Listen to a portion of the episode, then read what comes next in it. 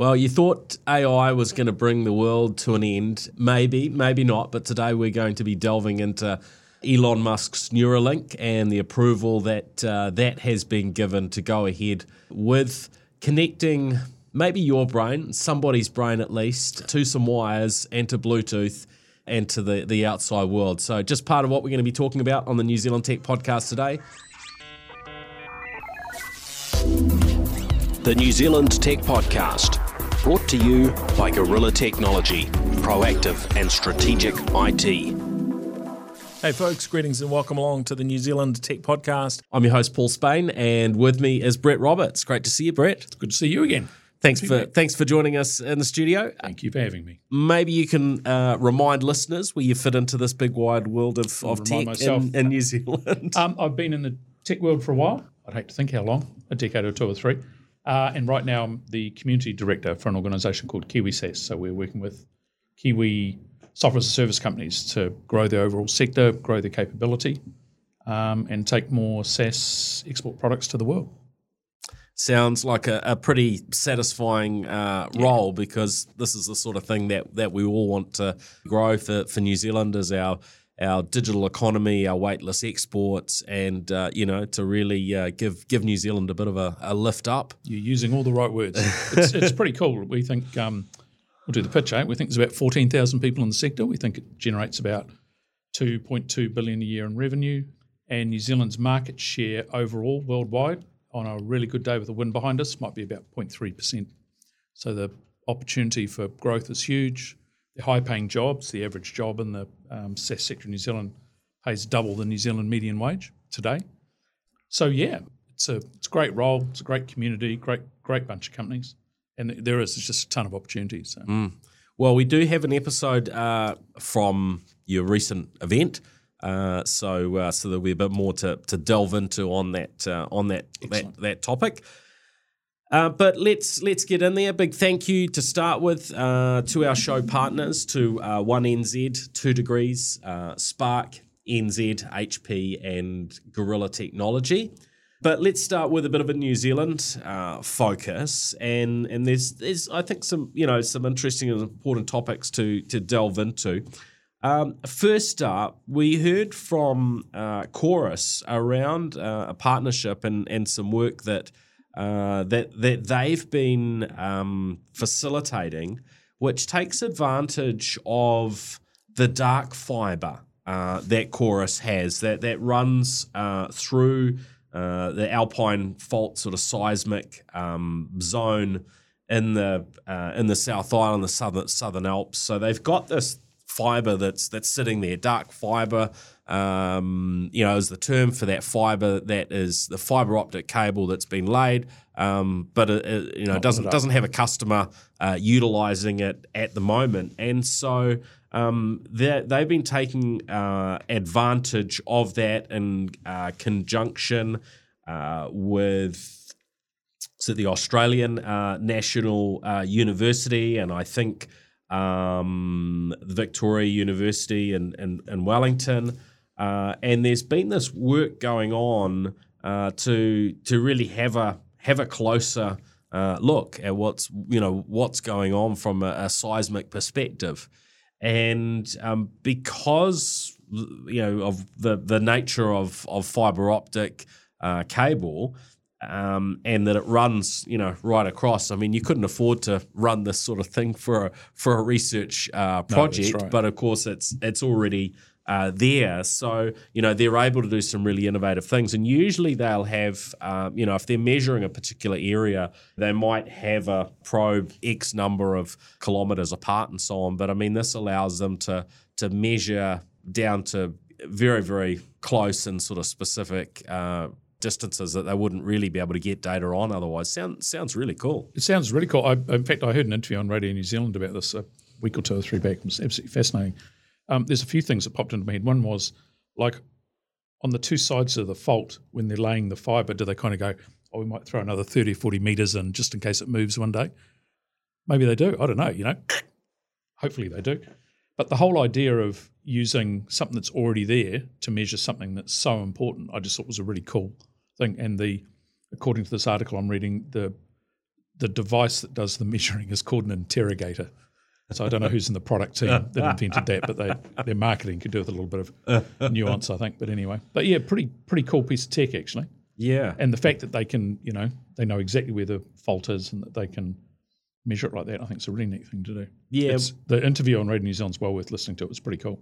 Definitely, and um, yeah, one of the I guess yeah, there were a few bits that sort of came through from um, you know from from the the reporting from their coverage and also uh, in the material that um, you know that that chorus sent through, and you know really uh, is about this this challenge, right? Because these the events uh, you know that go that go on maybe on almost sort of semi-continuous basis are, are very very small. But if you can actually collect, Yeah. you know, th- that data and and combine it all together, um, then then you end up with a much you know richer knowledge set. And of course, there's there's you know there's huge gaps um, at the moment. Obviously, there is data that gets collected, but not at this sort of uh, granularity. So yeah, I think it's really uh, really encouraging and you know great to see uh, Chorus participating as as a you know as a private entity uh, to to this research and, and making that possible. I just love the thought that someone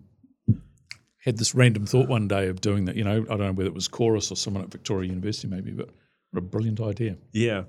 Um, now another another topic that's um, that that tends to get some attention from from time to time is the challenge that we have with uh, global entities, international companies that operate in New Zealand, and of course, as we move to uh, a world where where you know technology is is so dominant and global entities have you know so much power, and we we look to whether it's the the role of um, you know Amazon in the e-commerce space, which which in the US I you know the number that sticks in my mind anyway is that they've they've got the majority of all e-commerce in, in the US over fifty so. percent, you know, market share, right? Um, and whilst they're not in that position in New Zealand, that that's slowly growing as they you know they offer free shipping from Australia into New Zealand. They they could well you know open uh, here in the future. Um, we're starting to see more uh, international uh, players at, at a at a retail uh, level. So you know, IKEA are, are on their way. We've got uh, we've got Costco.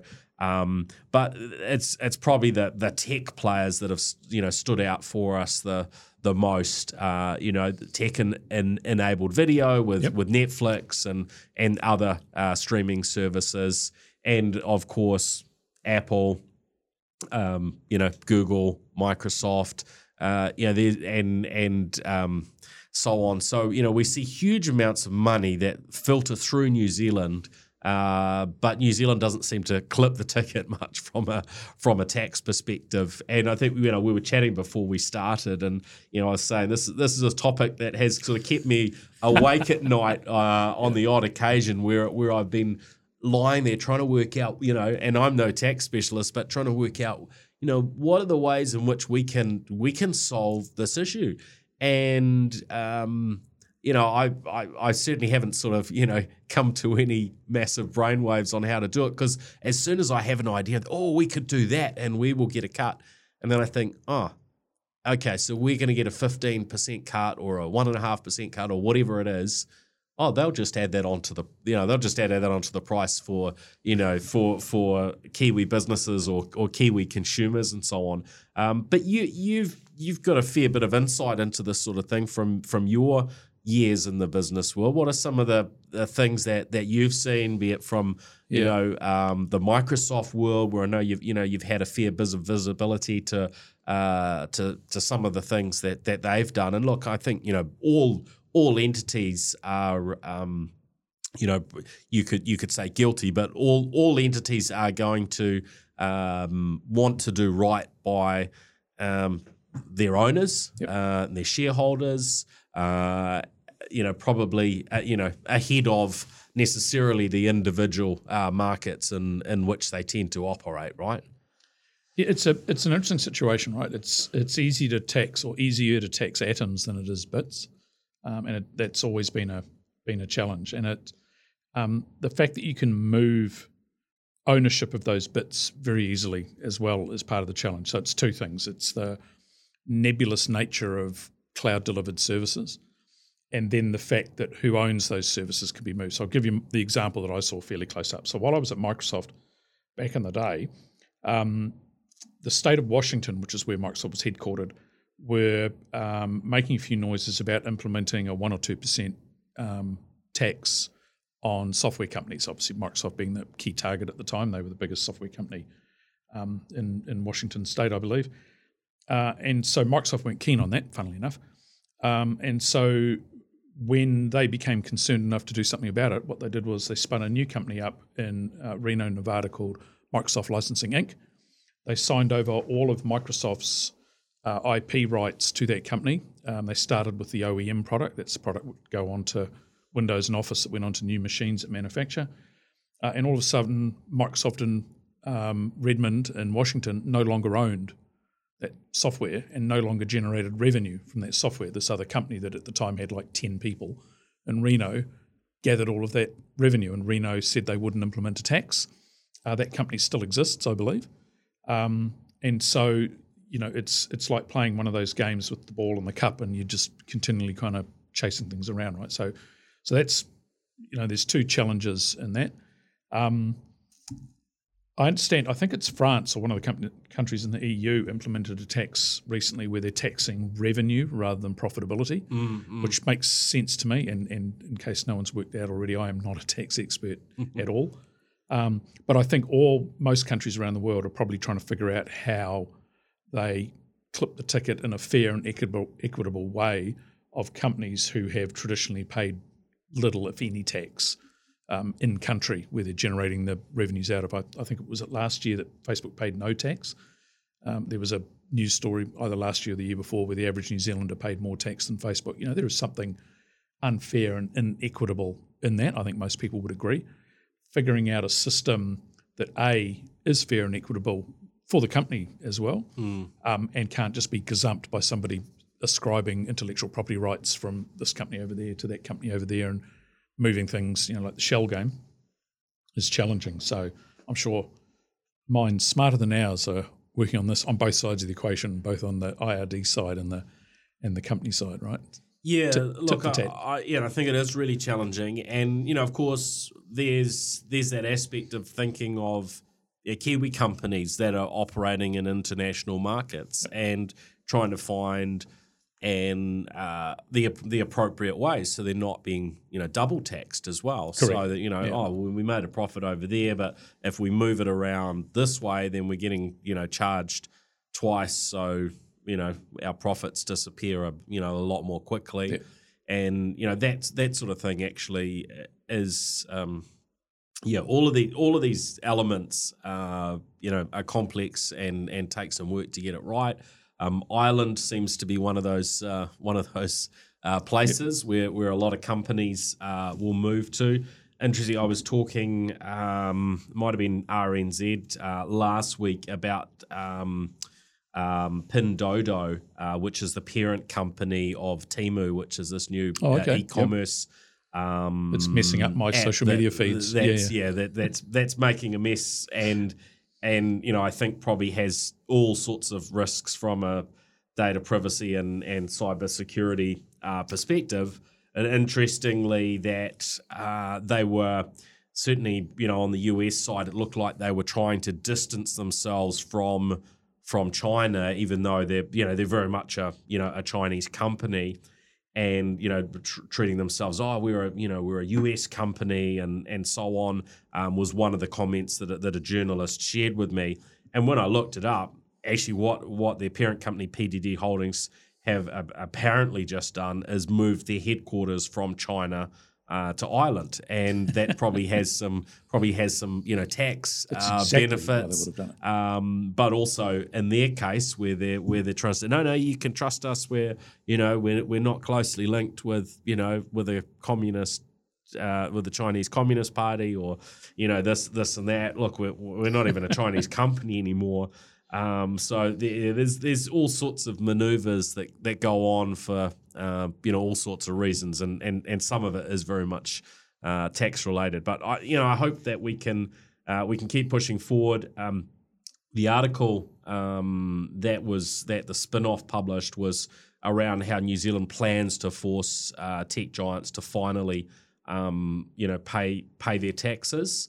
And look, I, you know, I think we have to wait wait and see how these uh, how these endeavours, you know, actually um, play out. And yep, we might get a, a, little bit more tax, but you know, does it does it just mean uh, that as New Zealanders we end up paying a you know a higher uh, rate for for everything we get from Netflix to um, you know Facebook advertising for you know for businesses and and and the like, I, right I, across the across the board, and maybe for our smartphones and other gadgets. There, there's a whole lot of things playing into this, right? The numbers are absolutely ginormous. If you read that article, they're talking about, um, according to the Organisation for Economic Cooperation and Development, the OECD, BEPS, which is what is it? Um, base erosion and profit sharing, catchy little acronym, practices cost countries US 100 to 240 billion dollars in lost revenue annually. Right, the numbers are just huge. But of course, the the profit other challenge shifting, I think it was your profit shifting. Sorry, yep. yeah, yeah. Um, the the challenge is that those companies can all change their prices whenever they want anyway, and mm, do. Mm, and mm. in fact, right now in in the you know kind of an economic downturn. Um, and with companies, you know, like Netflix and Disney and others seeing some churn in their customer base, um, they're just capable of and and more than happy to ratchet pricing up um, to drive the top line as needed. So um, I wouldn't worry too much about tax pushing price up. Other things will push the price up and very rarely down as, as well. It's a tricky situation. The the um, you know Singapore has preferential tax regimes. So does Ireland, um, Luxembourg. Um, in fact, one of the very well known, very large um, tech companies who has a presence, very large presence here in New Zealand.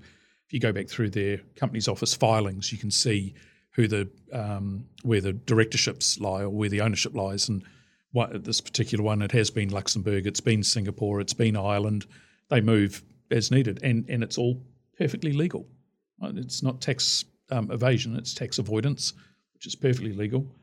And the challenge here is that the tax system is, you know, from the early 1900s, um, dealing with companies that haven't even been around 50 years yet, you know, that are way ahead of the game. So yep. and I'm sure we, they'll figure these things out over time. But yeah, and if we move to a kind of a more digital, turn the knobs on a you know faster, faster moving basis, um, you might solve some issues, and and you know, and, and I think we will.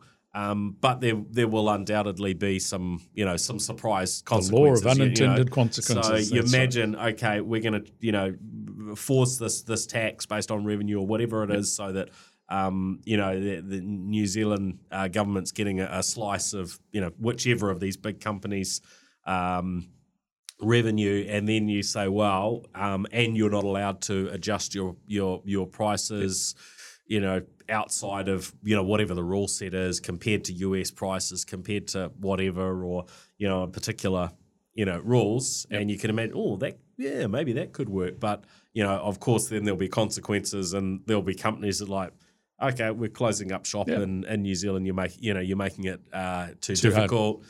and then you know New Zealanders are like what we don't have Netflix anymore yep. or what have you and you know we saw this to a to a you know a degree um, where where Australia was Correct, you know when being threatened, threatened, by Google. Facebook. Oh, of, Google, that's right. Uh, yeah, I mean, there's probably a, yeah, probably a number of them where Google were like, well, maybe we'll just exit Australia, uh, and I can't imagine that would have gone down too well uh, for for the government, you yeah. know, for uh, consumers to to, to lose, um, you know, uh, an entity of that that sort of scale. Although it, it I mean, to me, it, it, it, seemed like all all bluster, which you know, I think it it, it, it, largely was. But um, yeah, we have some uh, some interesting uh, you know challenges here to deal with, and I, but I think it is important that that we keep moving forward, we keep investigating and trying to come up with uh, with solutions. Now, of course, the shoe would be on the other foot if if we were living in the US and we were looking at how do we make sure our companies do as well as possible. Yeah, correct. And and and could be on the other foot in the future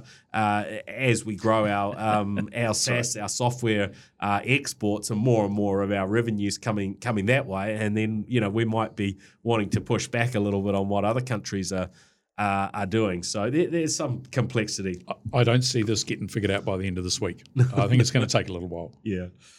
Um, now, uh, Google have some um, some AI uh, tech that um, is there to help uh, forecast where uh, where flooding might occur, and they've just uh, just launch, launched that uh, to to cover New Zealand.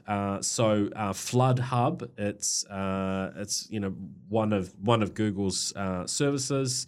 And it began, I, th- I think, around um, five years ago when you know they trialed it in uh, India and uh, Bangladesh, um, but it's been you know sp- spread out to more more locations, and uh, yeah, now we we have this uh, this level of of capability for New Zealand, able to get uh, you know push.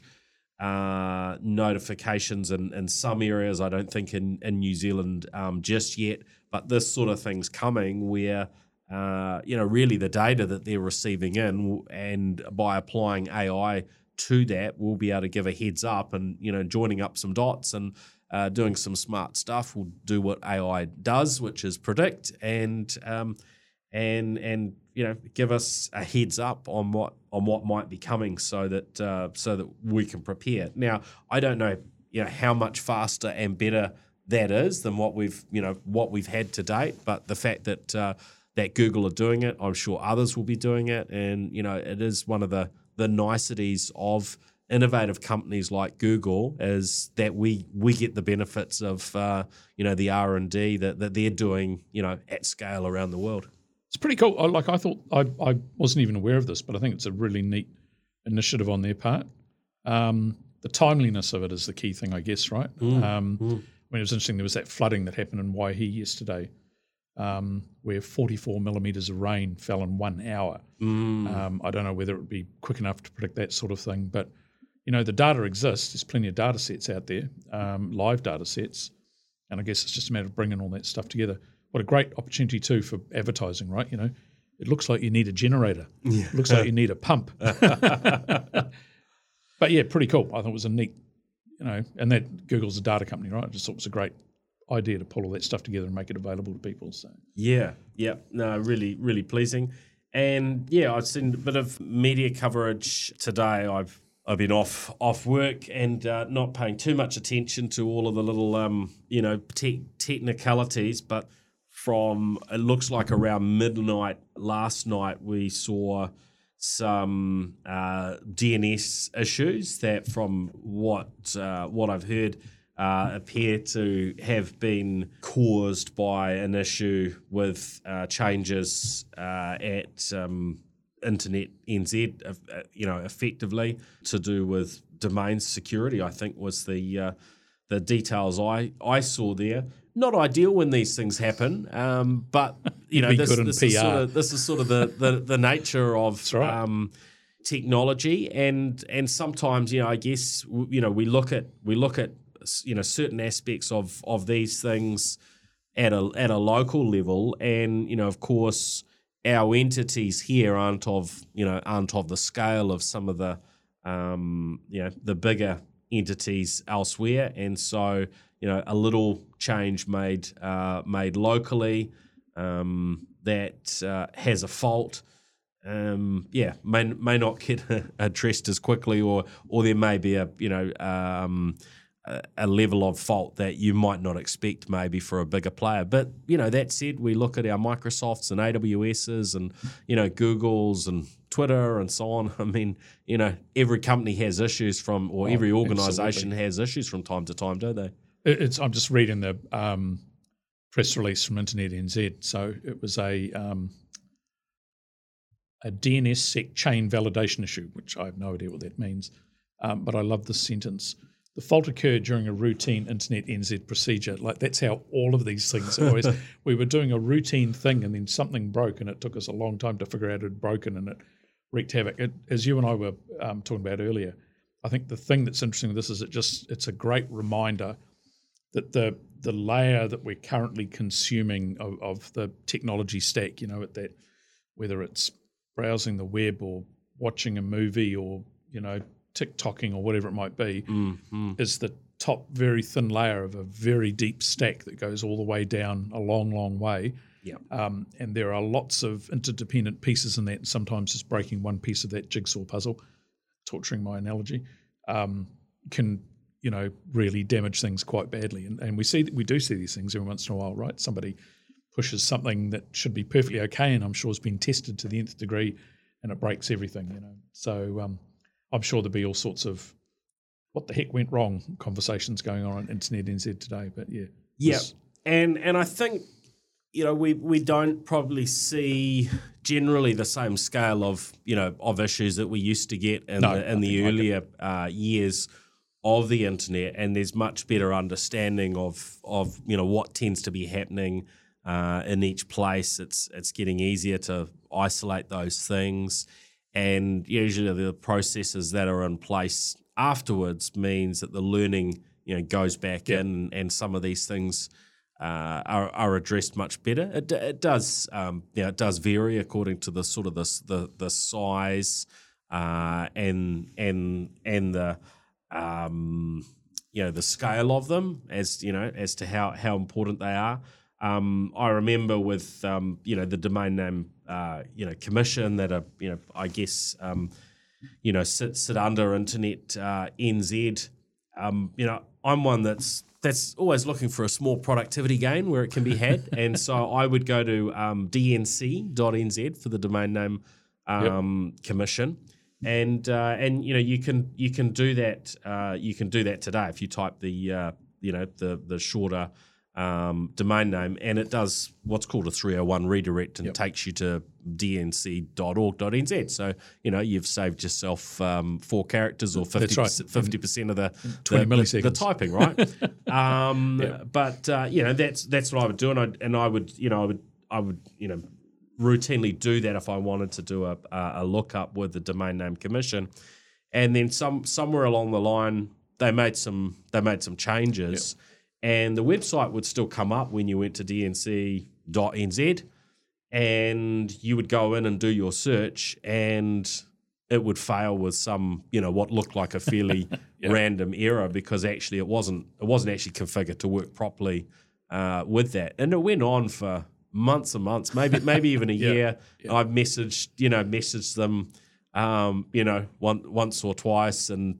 no one seemed to understand what you know what what the issue was who was handling their their Twitter or or who knows. But you know it didn't it didn't lead to any sort of you know fix. So you know sometimes these things are quite obscure. Obviously you know today's issue was was one that was you know impacting a, a large number of people and and was uh, was was well addressed but we do still seem to have this oddity uh, in the I don't know how many years it is now it must be uh, well over five years since we moved to these shorter.nz uh, domain names where uh, a lot of organisations still haven't, you know, completely Yep. got their head around. Oh yeah, we we own these, uh, you know, shorter shorter domain names, and we and we should be, uh, um, you know, making sure the domain names that that Resolve we own to something and- resolve and Yeah. and uh, and and go somewhere. So um, yeah, and uh, it's one we've we've talked about in the past to do with uh, uh, to do with our banks. So I've just gone to bnz.nz and and they own that domain name.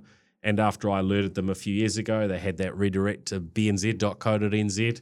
Uh, now I type bnz.nz and it says, sorry, we couldn't find that website. 404, you know, not found. And, you know, this is a. a, a That'll be this This is an entity that makes around a, you know, a billion dollars um, a year. They're paying for a actually a redirect service. It says in the corner of the screen, easy redir.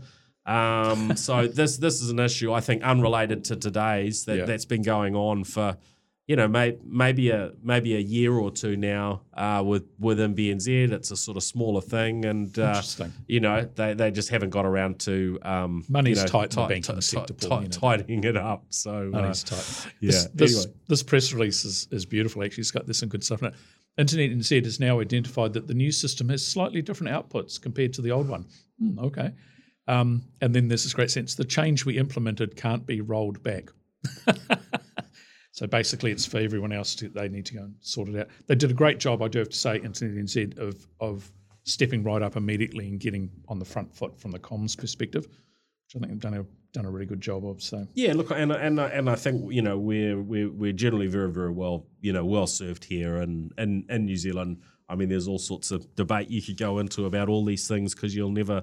Uh, you know, ple- please everyone, whether it's the cost of domain names or Yeah, or, right. or or other um, other aspects. But uh, we do we do have a lot to be thankful for when it comes to uh, um, you know varying aspects of of the internet in New Zealand. Yep. Um, particularly in in light of uh, some of the media coverage that's been uh, um, coming out of Australia regarding the NBN, what they call the National uh, Broadband Network, uh, which is um, it's been a very interesting en- endeavour for for Australia. There's been a lot of politics involved. Uh, there have been a, there's been a huge amount of uh, money involved. I can't remember what their current investment levels are at, but um, you know, I think uh, north of, of 20 times, uh, you know, what, what New Zealand has, uh, you know, probably invested in our, uh, certainly in our, our, our fibre um, infrastructure with the ultra fast uh, broadband. Um, yet they don't seem to be in a, in a great state. And uh, to some degree, Brett, I think you can, you can, you know, link this to the fact that technology is always changing and and improving. Um, the goal of of the NBN, my kind of um, you know rough version of it anyway, and, and I'm sure it's not uh, not quite accurate to to their vision.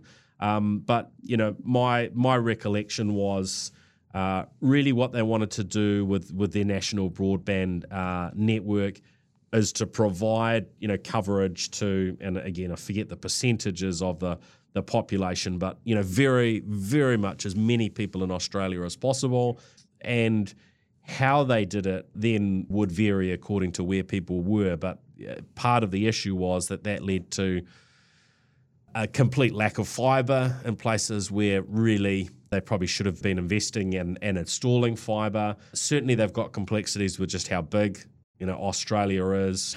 Uh, A decision made that Just they slightly. they would they would invest in their own kind of uh, satellite or, or satellites to, to cover Australia.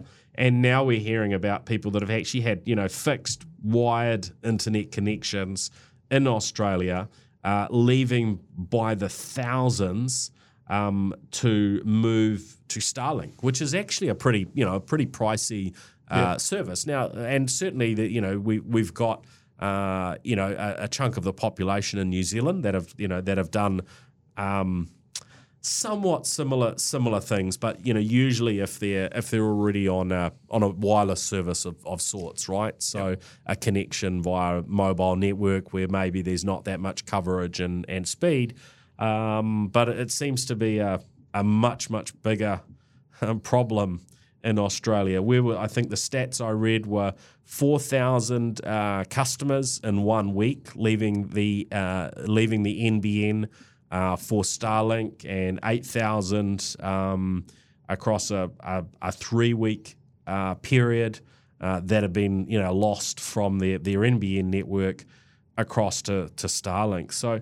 I mean, there's sort of yeah, probably different, uh, quite a few different aspects here. One is the the disruptive nature of of new technologies, and and just you know how successful um, that that Starlink are, or you know SpaceX with with the Starlink um, you know product having having beaten other players to to the market, uh, and and you know the the actual quality of the uh, uh, the offering um, you know, compared to the, the price point. They seem to have a a, a reasonably good uh, level that they've come into the market, and I'd- it's probably shocking a lot of people how uh, you know how quickly they're they're scoring customers. Well, you, you meant this is second mover advantage, right? Um, and, and this is just a genius move. You know, Elon Musk could see a long way ahead. It's very hard burying hundreds of thousands of kilometres of fibre in the ground in a place the size of Australia.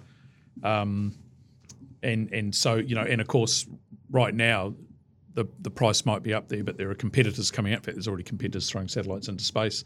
Um, the price will come down, um, and I I wouldn't be surprised if it just gets harder and harder for the NBN to to compete, right? Um, and and also, I don't think they did the same quality job that was done here with regard to getting great fibre out to the vast proportion of the population. You know, they've got a very big country; they can dig very valuable minerals out of the ground of. That's a good thing for them. We've got a much smaller country that we can maybe get fibre around to vast proportion of the um, population more more easily. So um, yeah, I, I, don't see this getting any better for NBN anytime soon, right?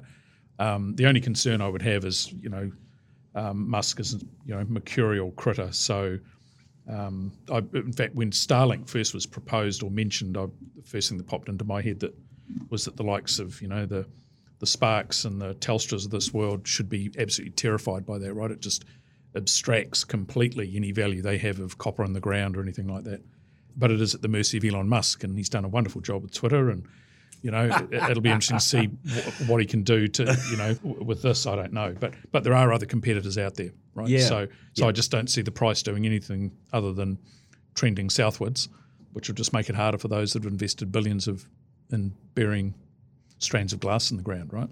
Yeah, and in fact, there was news. It might have been just this afternoon in the last uh, last couple of hours from Spark that they're trialing a business grade satellite broadband service. So they've announced that they they've entered into a partnering agreement with Netlinkz, an ASX listed network as a service uh, technology company, to supply Starlink business grade satellite broadband to customers later this year.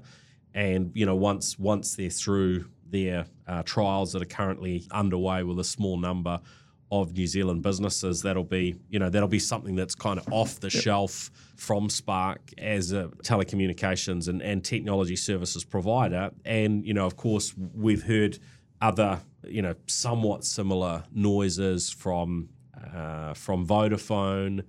And I'm trying to remember exactly what uh, what two 2degrees have said. I mean, you know, they were they were certainly very upfront that they were using uh, they were using uh, Starlink. Yep as, as you know as quite a um, you know a key key part of what happened when you know we had the flooding and and so on. So you know there's uh, there's a lot of activity going on here, and some of it is. Uh, yeah, definitely going to change change the landscape. How that how that sort of plays out, I think, um, you know, is is probably going to be somewhat complicated because the these business grade services, um, because of the way that that Starlink um, operate and the fact that certainly at this stage there there are you know there's there's there's nobody kind of directly com, you know competing because they put the you know so many thousands of satellites up. Um, and of course, there, there, there will be competition, but it means they can sort of slice and dice these arrangements. So their their business offering, uh, you know, last time I looked was you know significantly more expensive than the consumer grade uh, offering, and then you know you they can come in with their their different um, you know bits and pieces. So you know, as you said, you know they will they will they will move their their consumer type you know prices to you know to win market share a, as they need to, correct. and um, you know we, we, hope that is always done in a in an appropriate uh, manner that that that isn't used just to you know destroy companies by oh we'll just drop our prices for a couple of years until yep. until say the the wireless internet service providers are, are gone business, yep. and we've heard some you know some noises from you know from that end and, and yep. concerns around um, you know Starlink playing fair but then at you know at the higher end at the business end of the scale uh, when you've got virtually nothing else on offer uh, you can tweak your prices and and or when you're offering you know very high speed connections on a boat uh, you can charge well, you know, whatever you like uh, at this point when when there's no uh, no competition. So you know, some some pretty interesting. Uh, um, you know, uh, I guess you know aspects to how this plays out from a business perspective. It's a fascinating story when you think about it. Like like Musk, and you know my opinions of Elon Musk. He's a he's a genius strategist, right? So you know, combining you know democratization of of rocket launches and getting stuff into space with putting his own satellites in there. And, you know, that that's just like something out of a science fiction novel. It's brilliant. It's absolutely brilliant, right? And of course, it's all um, software defined radio stacks. And so when it comes to bandwidth available, therefore upload and download speeds and everything, all that stuff's tweakable. It's not all set in stone. You know, um, at, at a fiber level in the ground, you need to change devices at the ends of fiber and all sorts of other things to change speed. Obviously, a lot of that still is configurable as well. Yes, yes. But um, but yeah, I mean the the ability to um, change services, offer new products and services, change pricing, all that sort of thing. It's just incredible. I live in a almost rural area. We've got fibre, but you only have to drive a few hundred metres to places that don't have it. The majority of folks around our area that were on wireless broadband have now moved to Starlink. Starlink and rave about it. Love it. Yeah. You know, yeah. so great product. Seems to be the right price. No one really complains about the price. Genius move. Yeah. Really is.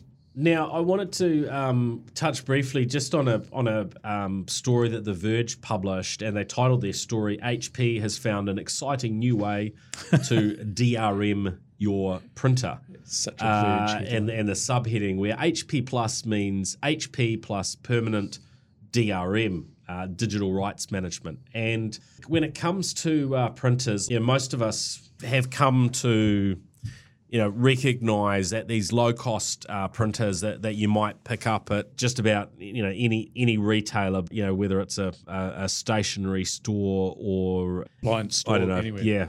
And anyway, in their article, they're, they're talking about a um, a particular HP uh, printer. Eighty five dollars gets you this wireless color printer scanner and six months of of free ink. And uh, just you know, if you're if you're interested in these sort of aspects of of fairness, or you're thinking around, uh, you know, buying a new uh, printer, um, this is is as well worth a little bit of a read just to just to understand um, what some of the consequences are with with these new models. And look, there's a real simplicity, and you know, HP have in the past, you know, sent me some of these devices to try out these new sort of subscription based printers. And look, that simplicity where you don't have to think about ink, it's going to get sent to you. You know, it's X dollars a month. Um, you know, there are aspects of that that are like, oh, this is this is the simplicity that's very helpful for the printer to be able to ping back and and let HP know when your ink's low and and and it will it will send you new ink and so on. I mean, it, it really does sound you know pretty brilliant, but there is a is a flip side uh, to it. And, and in fact, one of the things they've highlighted is that you have to uh, accept terms, which means your printer could be blocked uh, from using non-HP inks or even you know modified uh, inks in in the future and so on. So you know we we have seen over many years a you know a whole sort of market spring up of alternative uh, inks because when we're buying these printers, we're often you know maybe paying less than what the printer is Yeah. or should be worth Razors and and and, and yeah that's that's because you know they want you to come back and and to buy your ink but quite a fascinating piece here where you, you take a an update to your printer and and then from from there on in your printer is completely locked to certain cartridges or you get a scenario where you've been on a subscription you cancel your subscription there's still ink in your printer but it came through the subscription and so then do you still get to do you still get to print or not? And we've heard of scenarios of well do you still get to scan or not? There's a scanner on there that doesn't you know necessarily require ink. And um, there's a fair bit of coverage on on these topics but uh, I haven't spoken about it for a while. And you know I saw the headline thought yep let's just mention it because I think it is worth worth being aware of. I think my rule of thumb is the cheaper the printer is, probably the more expensive it's going to cost to to run generally. And look, you you know you can pay a lot lot more for some printers uh, that are you know on a per page basis anyway, much cheaper to print. Uh, but of course, most of us are probably doing less less printing these days than what we used to, right? So th- this whole thing's been going on for decades, right? I mean, literally decades. This whole, you know, um, particularly with HP, they've kind of, I think they've led the way, although the other vendors have all done the same thing at some point. Um, and yeah, I think anybody that walks into a store and buys a ninety dollar printer that's got all of these sophisticated features on it, and then gets annoyed that the ink costs an arm and a leg, or that they DRM it, are, are probably living in some sort of limbo land economically wise. You know, I, I think it, it is a razor and razor blades model, right? Um, having said that, for whatever it's worth, um, I went down this path just recently and um, had an HP printer that I had forever, and every time I bought ink for it, it always just used to irk me how incredibly expensive it was. Uh, and one day, all of a sudden, one of the brand new ink cartridges didn't work, and I decided that that was it, and I was going to get rid of my HP printer. I bought a um, Epson EcoTank printer that you literally use bottles of ink and Yeah. tip into. Yep. And yes, it costs, I don't know, 600 bucks maybe. Um, and I've printed thousands of pages on that since, and I might have spent 100 bucks on ink. It's just it, like, it's a revelation once you go to the, okay, I'll pay a bit more for the actual device in the first place, hmm, hmm. but the ink is as cheap as chips, and it, it's, it, it changes everything. I don't even think about how much we print anymore. Once upon a time, it was like, oh my gosh, look, you know, every page is like, oh, 10 or 20 cents or whatever it is. So- Yeah, yeah, so it's an, I, I think these things swing back and forth, you know, but I, I don't think I'll ever buy a super cheap printer again. I think I'll always just you know, pay the money up front. They last for years. So yeah, yeah, yep. I think anyone that gets caught out by this probably hasn't been paying enough attention over the last ten years.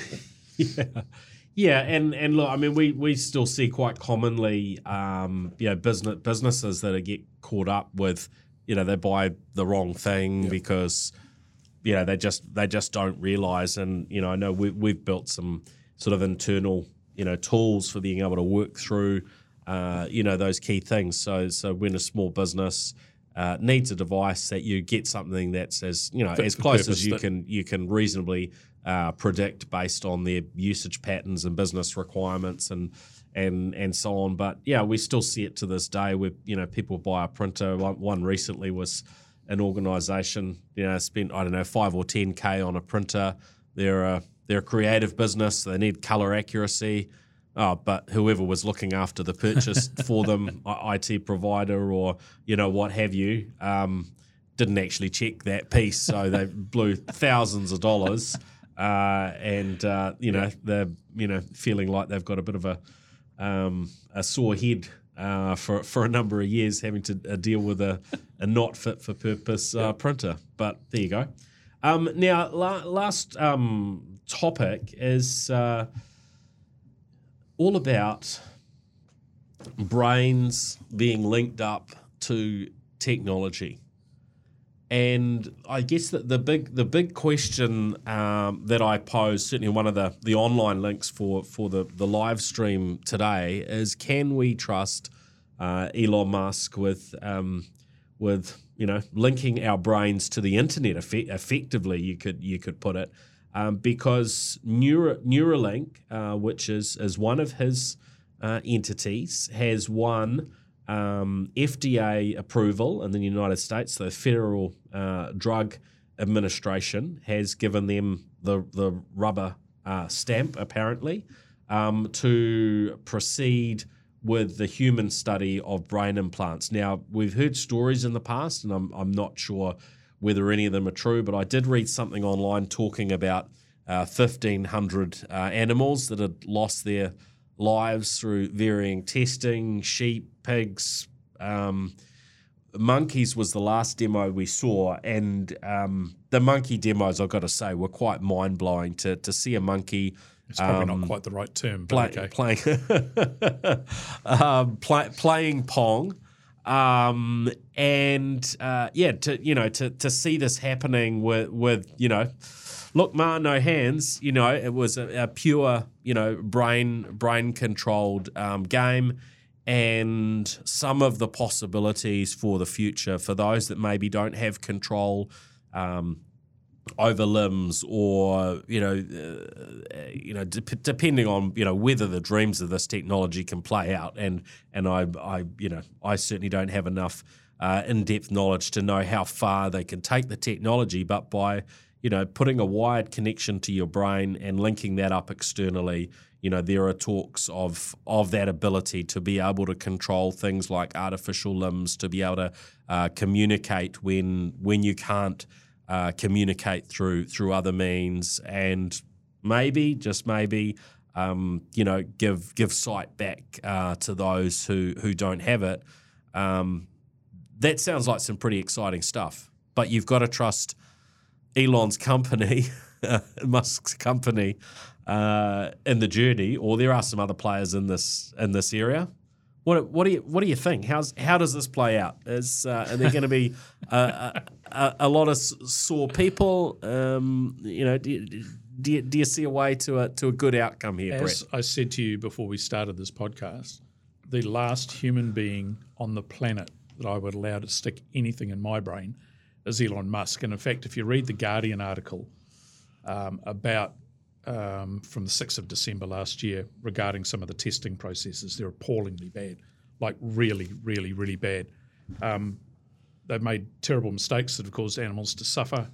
Um, Elon Musk is riding the team really, really hard uh, to get the product to market, uh, which is causing, I think, uh, which is the root cause of some of these um, issues, mistakes that are being made, and um, the the whole concept of putting stuff in people's brains and doing those things, I think, is absolutely incredible, right? I, without a doubt, and I'm sure, you know, over the next ten years, we're going to see these incredible advances on on how this stuff, um, you know, works.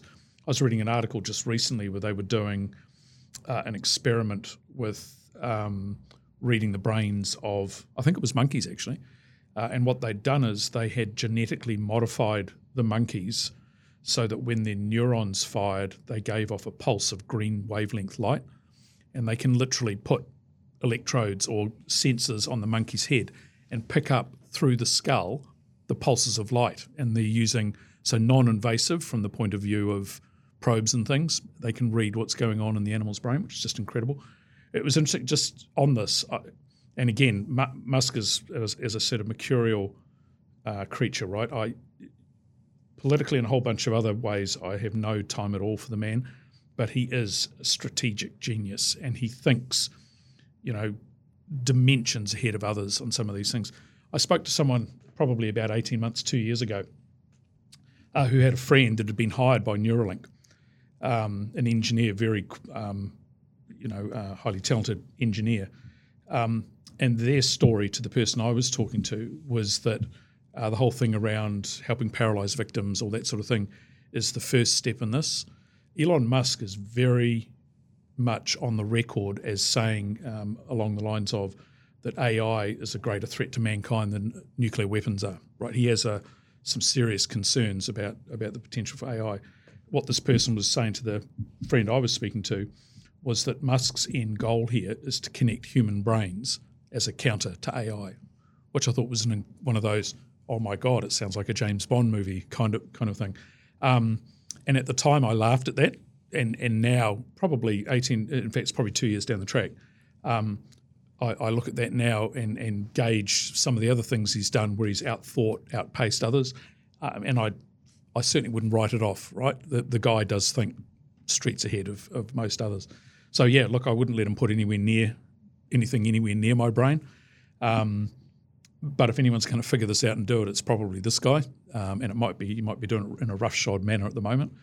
Um, but yeah, just ne- never never underestimate a motivated Elon Musk to get stuff done. Right? Yeah, yeah. Well, I mean, you look at their uh, Tesla full self driving, uh, you know, beta and. Uh, um, oh, maybe that's not a good example. That's taken a little bit too long. Okay, but you know, well, there, there, there's you know when you when you look at that, you know, it shows elements of the genius, but elements of things don't always play out as planned, and and there there are dangers that we might not necessarily. Um, I, I, think he's know, a genius strategist. Expect, I, right? I think strategically, he's he's a genius. I don't think he's anywhere near the smart engineer that people make him out to be. I don't think he understands software as well as he makes out. I think any, everything happening to Twitter shows that pretty clearly. Uh, they've run into all sorts of engineering issues with Tesla. Um, you know, um, they've run into, they're now running into issues where, you know, he's had 10 years to get ahead of the Fords and the VWs and that, and they're all catching up pretty quickly. Um, but the guy thinks streets ahead, and, and I think this is probably one of those examples. Mm, mm. Well, it's um, the sort of thing I think you know most of us hope that we're we're never in a position of of needing no exactly uh, you know right. the, the, this type of technology, um, but but there is an aspect there that you know hopefully the the people that are on the team are good solid people that will that will do uh, good things and I think I'm in the same in a or in a similar camp to you, and that you know I certainly wouldn't be having uh, Elon wiring stuff into into my brain.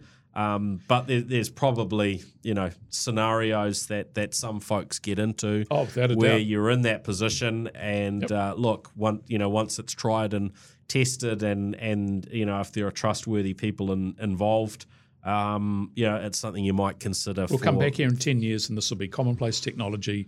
It'll be changing the lives of people that have been paralysed or blinded or whatever it might be We might have hooked all the brains in the world up so we can combat AI. Who knows? Um, but this will go somewhere, with, Mm, without a doubt, right? Um, and these things are always ugly at the beginning. I mean, it's just the nature of the beast. It's like the first heart transplants, you know, the first heart bypass machines, all that type of thing. Yeah. You don't want to be the the beta tester if you can possibly avoid it. Well, there it is, folks. Join us uh, again uh, in end of May, uh, 2033. Uh, and we, we will look back on uh, Neuralink and uh, brain we'll be in. interfaces linked up to AI. Um, you know, the, the possibilities will will probably literally blow your mind. Um, We'll be doing it in the metaverse. it's it's crazy times ahead, but such is the nature of technology. Um, thank you, Brett, for joining us. Thanks for having me. Uh, thank you to our show partners, Gorilla Technology, HP, Spark, Two Degrees, and One NZ. And we will be back again with another episode next week. Uh, if you've been watching the live stream, do make sure to uh, fire up uh, your favorite podcast app.